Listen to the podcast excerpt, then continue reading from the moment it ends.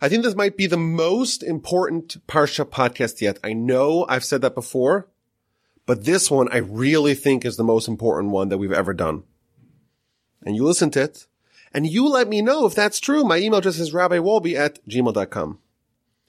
This week we read, of course, about Yisro, about Jethro. And I kind of feel like I have an obsession with him because I look back and last year we spoke about Jethro twice on the Parsha podcast. I feel like I just can't resist. I have to talk about him again. He seems to be like a marginal figure in the Torah, but the Torah gives him a lot of attention. And invariably that means that there's a lot to learn from him. But you read a story, it's not immediately clear what's so special about Jethro and why his story is so important and why it has to come right before the most significant event, not just the most important event in the parsha, not just the most important event in the whole Torah, the most significant event in all of human history, the revelation at Sinai happens this parsha. But first, we have to spend a lot of time talking about Jethro, and it's not exactly clear what is so special about him, and that's why we're so obsessed with Jethro. Now, in previous years, we spoke about how Jethro was preternaturally impressionable. Jethro heard. Everyone heard the same message, but Jethro, all the way in Midian, he heard it and he acted upon it. That's what we spoke about last year in Parshas Yisro. In addition, in Parshas Bahaloscha, we spoke about how Jethro had a tremendous impact upon our people. He was called the eyes of the nation because he was someone who served as a guiding light for the people.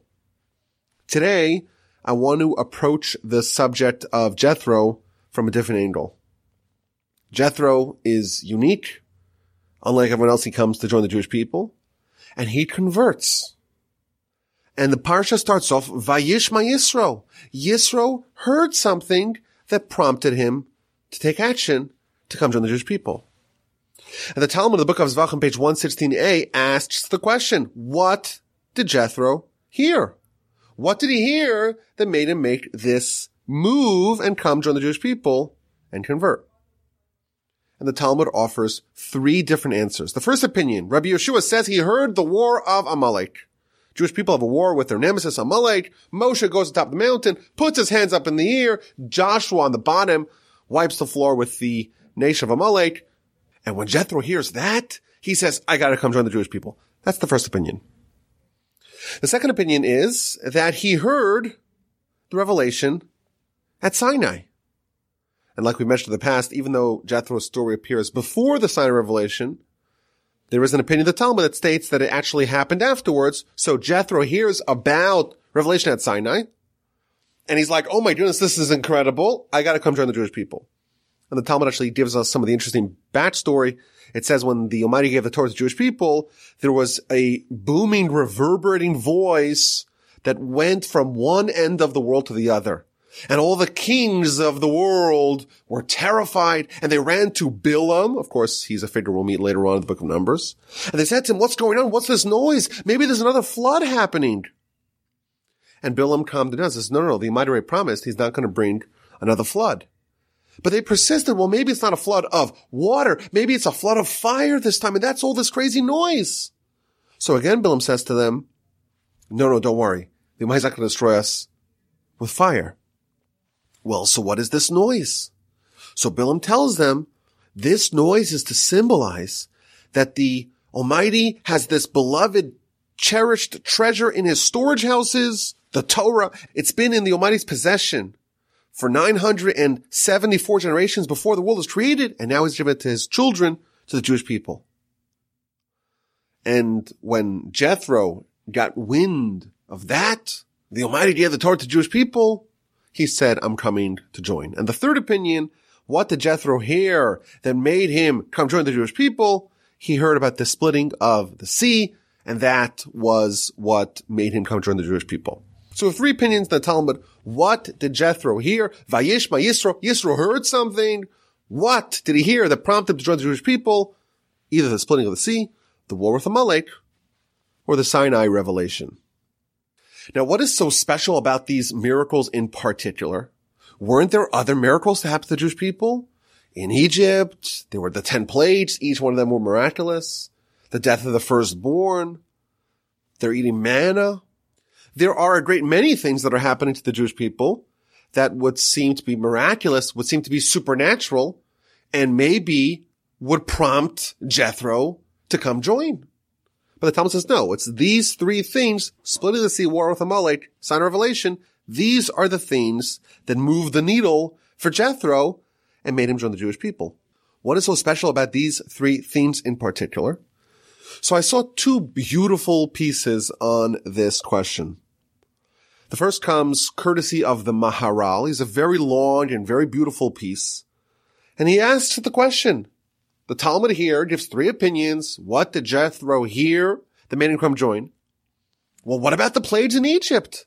Why were they insufficient to make him interested to convert to come join the Jewish people? Says the Maharal, Jethro was able to explain away, so to speak, the miracles of Egypt. The miracles that happened in Egypt are described as the finger of God. It's only a finger. It's not a full hand. They were isolated, discrete miracles that affected only Egypt. And that did not cause a epiphany in Yisro and Jethro. It didn't cause a crisis of faith, if you will, because after all, he was a pagan. And in the pagan worldview, it makes sense that some gods are more powerful than other gods. And maybe there's the God of the Jews who wants to avenge the God of the Egyptians. And that does not prove that there's only one power that reigns above all, that has total dominion over all. And therefore, it was insufficient to dispel Jethro's pagan precepts. The plagues in Egypt didn't do it for him. But what happened with the splitting of the sea? The splitting of the sea, we're told in the Talmud, it wasn't just the waters at the Sea of Reeds that split. It was all the waters in the world and they all split. And that showed that whatever is this force powering the Jewish people's exodus from Egypt, it had control over all the water in the world. And then there was the war with Amalek. And that was also a general triumph, not just an isolated miracle because, and again, he quotes the Talmud. The Talmud says, this is actually quoted by Rashi in last week's parsha, that during the war with Amalek, the sun froze in place. The sun, the one sun that covers the entire world, it stopped and it didn't move. And that, to Jethro, was earth shattering because there's only one sun for all of humanity. And if there is some force that controls the sun, that is a general miracle, not a specific miracle, and that got Yisro's attention. And why do you need both? Why do you need the splitting of the sea and the war with Amalek? Because the splitting of the sea only proved the Almighty's dominion over the lower spheres. The war with Amalek that happened, so to speak, in the heavens, the sun, so to speak, the constellations, that sphere, that was not proven with the splitting of the sea. And therefore you have the splitting of the sea plus the war with Amalek. And that proved that not only did the Almighty have dominion over the lower spheres, he also controlled or controls the upper spheres. And therefore Yisro was convinced. And finally, there was the revelation at Sinai. Because with the splitting of the sea and the war with Amalek, Yisro only discovered that God is in control of the lower spheres and the upper spheres. But what about the sphere above the upper spheres? What about the thing that is above the heavens? Well, maybe God's not in control of that. And then what happens at Sinai? The Torah that comes from above the heavens, above the sun, the third world in the words of the Maharal. The Almighty is in control of even that dimension. God indeed is above all. Then he adds that we say kadosh, kadosh, kadosh. Three times we say the Almighty is holy to indicate there's three spheres. There's the lower sphere, and then there's the upper sphere, and then there's the super duper upper sphere, even above the upper sphere. And with these three miracles, splitting the sea, war with Amalek, revelation at Sinai, it proved to Yisro the skeptic, to Jethro the skeptic, that God indeed is in control of everything. Initially, he didn't believe in God. But then these miracles addressed all his questions. He witnessed the splitting of the sea or he heard about it. All the water in the world, it's all split. God has dominion over all. In the lower spheres, in the upper spheres, even the spheres above the heavens. Indeed, it was a complete education of Jethro. He was convinced. That's the opinion of the Maharal. The Ben Yehoyada has a different take as to why these three miracles in particular, splitting the sea, war with Amalek, and Revelation at Sinai, why were they the things that clinched it for Jethro? And this I found very interesting. He starts off with a question, the Ben Yehoyada does. He says, wait a minute. The verse tells us what Jethro heard. This is the first verse of our parsha. Vayishma Yisro, Yisro, the Kohen of Midian, the priest of Midian, the father of Moshe, he heard all that the Almighty did to Moshe and to the Israelites at the Exodus. So why does the Talmud ask the question, well, what did Yisro hear? What do you mean, what did Yisro hear? The verse tells us explicitly what Yisro, what Jethro heard. So he explains the Talmud as follows. Of course, Yisro heard a lot of things. He heard about the Exodus. He heard about the miracles. But the question of the Talmud is not just what he heard. The question is what he heard that prompted him to convert. And he explains, to convert, you have to be accepted by the Jewish nation. And why was Jethro not worried that he was going to be rejected? And there's in fact a precedent for that. Talmud says in the times of Mashiach, times of Messiah, the Jewish people are not going to accept any more converts. So maybe Jethro should have said, wait a minute, the Jewish people, they're on a pretty high level right now. They're not going to accept me. So the question of the Talmud is not what he heard that inspired him to believe. The question is what gave him confidence that he will be accepted.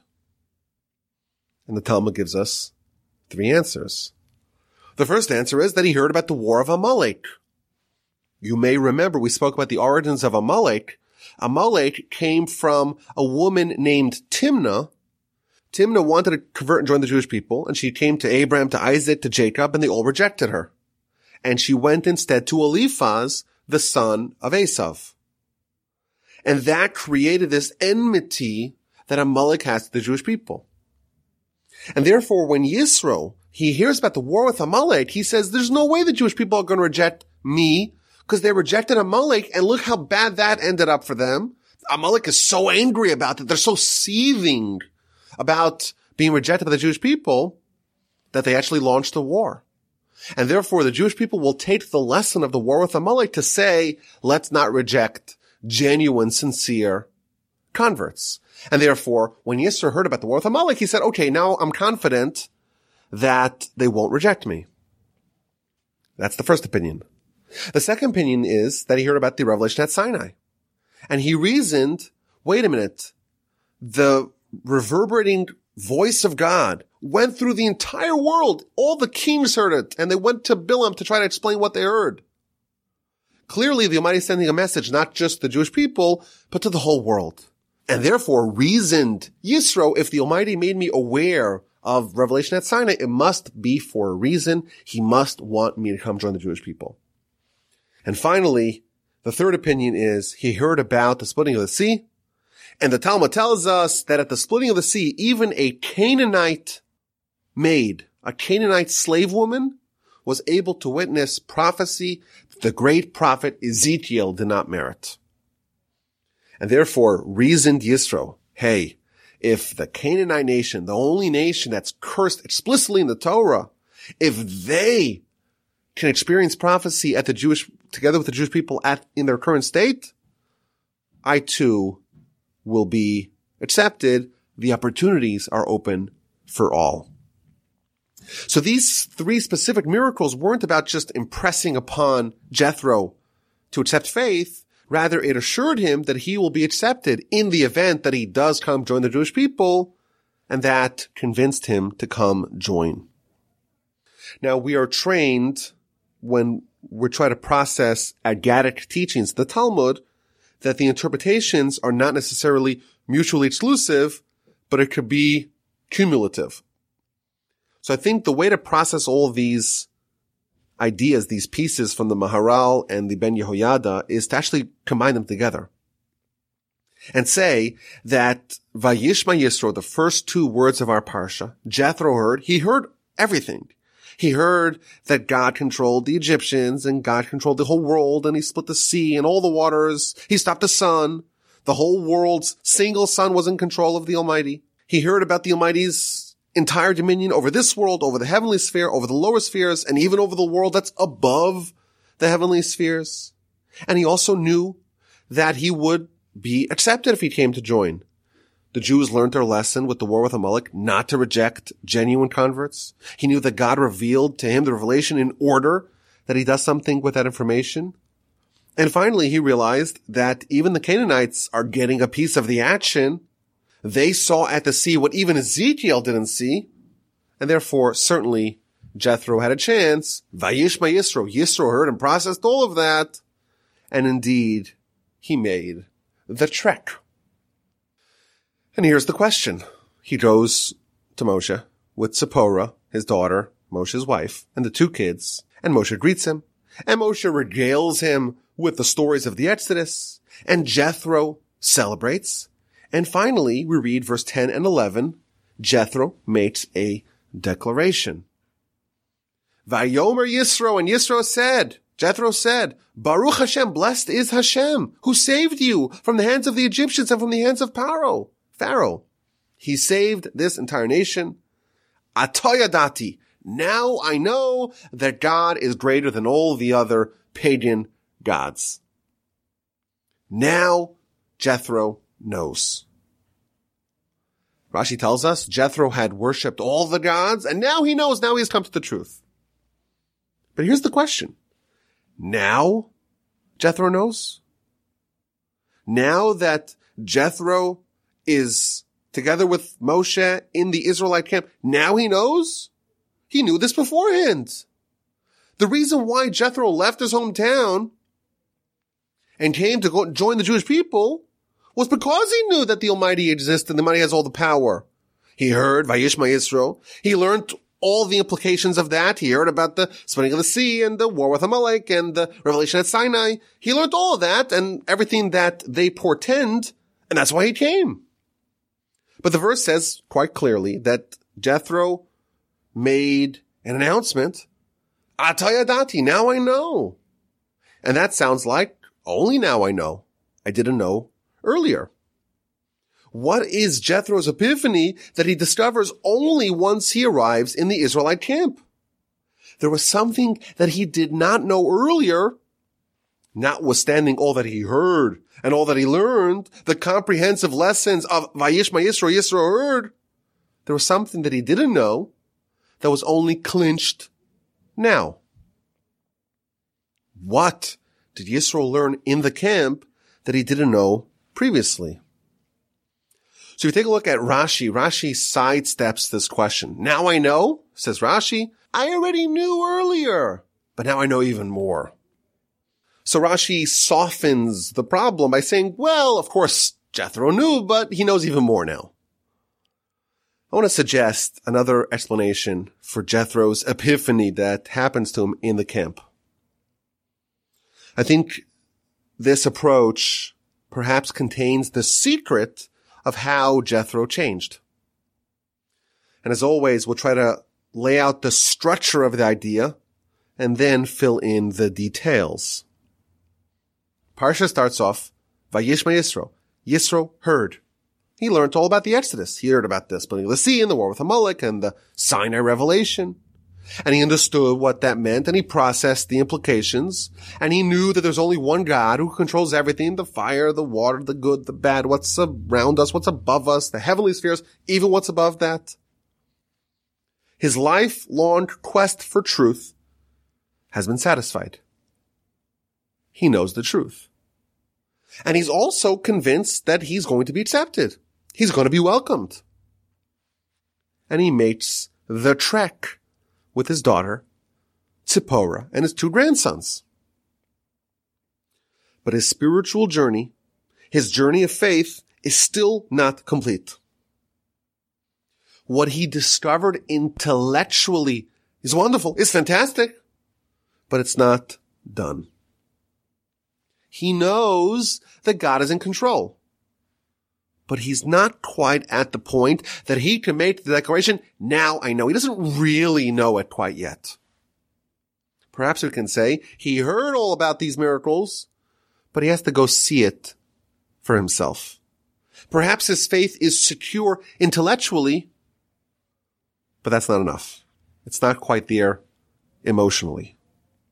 And everything that happens to him from the moment he arrives in the Israelite camp until he makes that declaration, now I know, ah, now I know, all of those events are there to help him bridge the gap between what he hears and what he truly knows to be true, between perhaps we could say the theoretical faith and the real faith, the intellectual and the emotional. Jethro's journey was comprehensive. Vayishma Yisro. He heard and he came. But only once he was among the Israelites did he make the declaration. Only then was it complete. That's the structure of the idea I want to share with you today. Let's fill in the details. I think that studying the transformation of Jethro is particularly important for people who are in the business of trying to influence other people. If you are in sales of any type, and of course who isn't, you have to examine how Jethro was sold on God. And certainly for those who are in the business of trying to encourage our fellow Jewish brethren to come back to Torah, that is not an easy journey for a person to undertake. And it's good to see exactly how Jethro did it.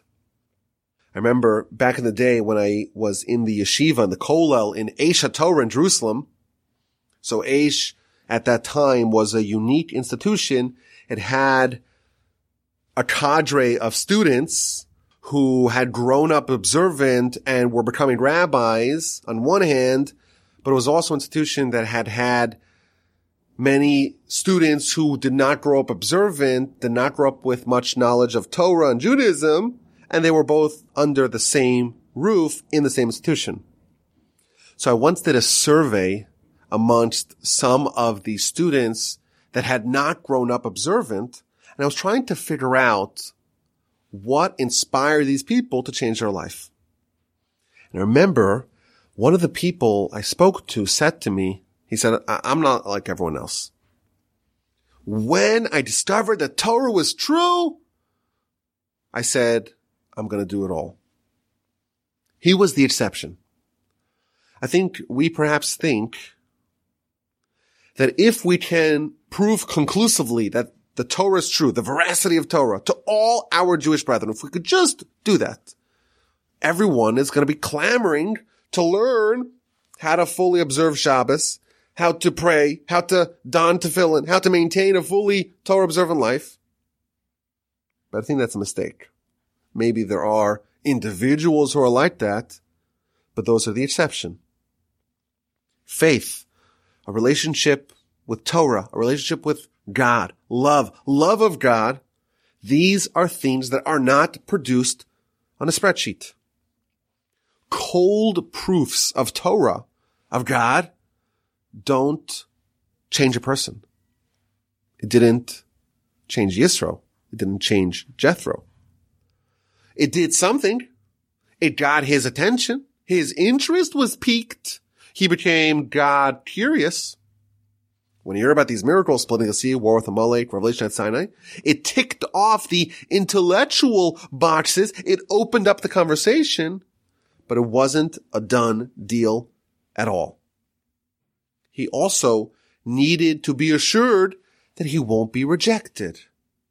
Nobody wants to be rejected. Nobody wants to be ostracized or to feel out of place or to be in an uncomfortable situation where they're the odd man out.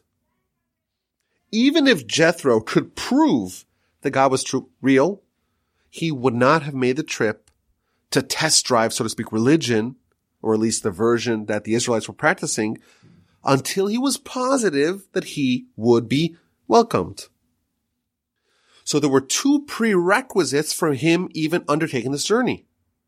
Number one, he had to have the intellectual faith in the security and stability of this idea one God. He had to hear about the Exodus and the splitting of the sea and God's control over the lower spheres and the upper spheres and the super upper spheres. He had to have that first. But he also had to know that the Jewish people won't reject him. They won't reject him like they rejected Amalek. And even the Canaanites were welcomed or accepted. So he will be too. So now he has both of them. He's armed with the intellectual faith. And he also has the comfort and the knowledge that he won't be rejected. Vayishma Yisro, he heard, and he came. It's not done yet, but he's willing to listen. He's willing to take it for a spin, take it for a test drive. And what happens? There are three verses, verse 7, 8, and 9, that describe how Jethro's faith and commitment to God were clinched. I think these verses, we have to read them very carefully, of course, with Rashi's commentary, to learn how to treat someone who is in Jethro's shoes. They're interested. They're comfortable. They want to hear what we have to say, but they're not quite there yet. So the first verse tells us that Moshe went out to greet Jethro and he bowed down before him and he kissed him and they started chatting and asking how each other are doing. And Rashi tells us that when Moshe went out, it wasn't just Moshe. Cause once Moshe goes out to greet Jethro, Aaron says, I'm going to come with him. And Nadav and Avihu, the two sons of Aaron, they said, well, we're going to come join as well. And who sees these four titans? Moses, Aaron, Nadav. Who sees them going out and they don't go out? So the entire throngs of the Jewish nation, millions of people, came to greet Jethro. He was accorded great honor. He was treated like a celebrity. Why? Why was he treated like a celebrity? Because he was one. He is a hero. He's someone who's willing to listen. He's someone who's willing to change his life based upon what he's discovered. Everyone else, the whole nation, they've been grandfathered in. They're part of this family, part of this tribe. But Jethro was almost a little bit like Abraham in that he was brave enough to change himself and his beliefs on his own, and he's worthy of that great honor. Number one. And what does Moshe do? He bows before him, he gives him honor, and he kisses him. Moshe is treating him with unbridled warmth and love and respect. He greets him. He shows interest in him. He asks him about his trip. He shows him that he cares about him. And the next verse, Moshe starts telling him stories about what happened. And Rashi tells us, why was Moshe telling him stories? Lim shoches libo lekarva Torah. He wanted to draw his heart to bring him close to Torah. His intellect was already on board. Moshe set to work on tugging Jethro's heartstrings, telling him the stories, making what he had heard from a distance, making it vivid to him to get, so to speak, his heart on board. And what happened? Jethro was amenable to the message. The third verse, Vayichad Yisro. What does Vayichad mean? Rashi brings two interpretations. The first interpretation is that Jethro was very happy. He was delighted. The second opinion is almost the opposite. He was very sad and he got goosebumps due to the downfall of Egypt. And the answer is that both of them are true. On one hand, he was delighted. He was joyous. He achieved emotional ecstasy that affirmed and sealed what he already knew cognitively. But he was also sad because on one hand, he was happy that he now found truth and he's joining this movement, but his change was not without trade-offs. He like Abraham and Moses and really every person who makes any dramatic change in their life that came before or since Jethro, you have to forfeit something of your previous identity in order to adopt a new one. And finally, after Jethro has gone through all this transformation, both before he arrived at the Israelite camp and now in the Israelite camp, his journey reaches its destination. And he declares, now I know that God is greater than all the other gods, lowercase g. And he immediately is mobilized into contributing to the cause. He provides valuable advice to Moses and he heads back to his land to bring the rest of his family on board. Jethro undergoes a comprehensive change that sees him being transformed from a cognoscenti of idolatry into one of the heroes of our people. And here we see every step of the way. Perhaps if we were engineers, we may say, Hey, it's really easy to facilitate the transformation. We tell Jethro, Hey, you thought X. I can disprove X and prove Y without a doubt. Okay. Now for sure, you're going to change your life completely. But Jethro shows us that's not exactly how it works. Cold, intellectual reason does not yet equal knowledge. Making sense of something is not enough. Spreadsheets don't spark love. The intellectual precepts are only as strong as the emotional and social comfort that ground them.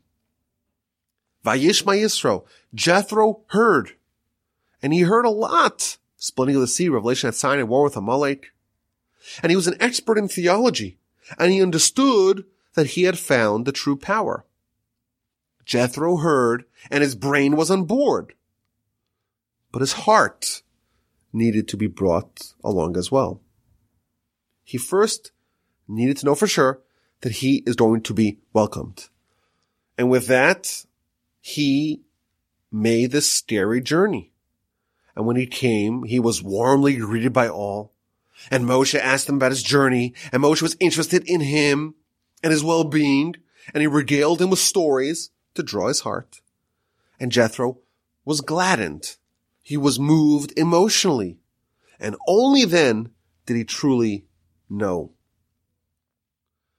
Jethro's storyline, I think, shows us the anatomy of change.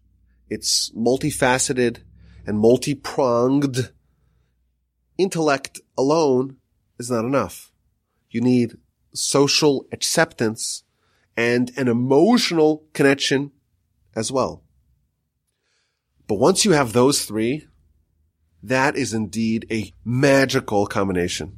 If someone is grounded with A, the intellectual rigor of the veracity of God and of Torah, and they feel like they're going to be accepted socially, and they also develop an emotional connection with these ideas, that indeed is the trifecta that can result in a declaration now, now and only now do I know that this is true.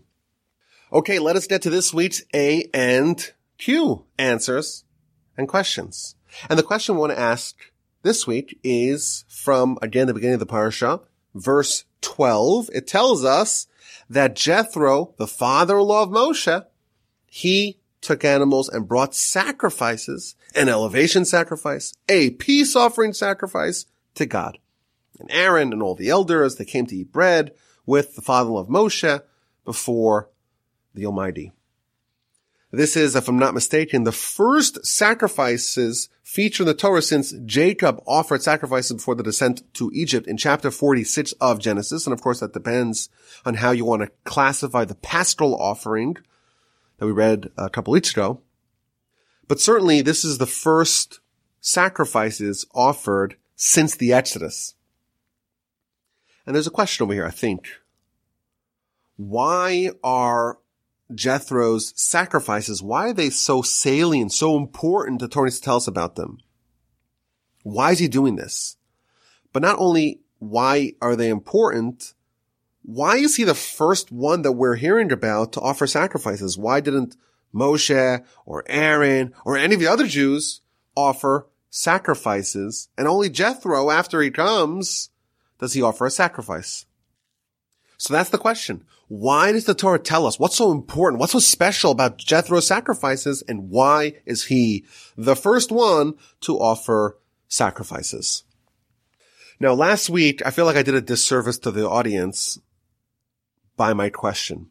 We asked the question that in Mara, before they arrived at Sinai, they got a down payment, a deposit on some of the mitzvahs of the Torah. They got three or perhaps four mitzvahs, the mitzvah of Shabbos and the red heifer and laws and perhaps also honoring your parents. The question was, why specifically these mitzvahs? Now, I told y'all that I had spoken about it in a recent episode, but I wasn't going to reveal to you which episode that was. I feel like I should have just asked the question and not confuse the audience, so I apologize for that. Now, I spoke about it on Parshas Emor, and the episode was titled The Addiction Challenge. And that was something that we spoke about in May of 2020. And we quoted the Maharal. The Maharal says something fascinating. He says they came to Mara and they went three days without water. And the Talmud tells us that water is a euphemism for Torah. They went three days without Torah. And therefore the Almighty gave them three mitzvos to study. Now, simply put, you would say these mitzvos were there for us to observe. But that's not what it says over here. It says we got three mitzvos to study. So what the Maharal explains is the Jewish people are on the doorstep of Sinai. We left Egypt and we're heading towards Sinai to get the whole Torah. But that demands preparation. We can't get to Sinai, not be ready for it. We need to be prepared. And therefore the Almighty gave us mitzvos, not so we could observe them per se, but rather so we can study the Torah that is related to that particular mitzvah in order that we can get in the right frame of mind to accept the entirety of Torah at Sinai. And explains the Maharal that every person is different. Every person has different things that interest them. And therefore the Almighty gave a different kind of mitzvah for every kind of person. These three mitzvahs, they each are totally different in how you study them. You have Shabbos. Shabbos has a preponderance of laws. There's so many numerous laws, and there's some people that just want to learn a lot, a lot of laws. And then you have the red heifer. And it's only one law. But the deeper you go, the deeper you discover that it actually is. And you actually never arrive at the bottom. You never arrive at the conclusion, and that fascinates certain kinds of people. And finally, you have laws, i.e. the general interpersonal laws that with a slight difference, you actually can change the result and they're very fine, very nuanced laws. And there is a third class of people that really like that kind of study. And therefore everyone was given something to study in preparation for Sinai. Very interesting idea to explain what's happening here in Mara. In Mara, it's not about getting mitzvahs to observe them. It's getting mitzvahs to occupy ourselves with Torah before Sinai. And these are three different kinds of study so that way every kind of person has the ability to connect to Torah in a way that resonates with them.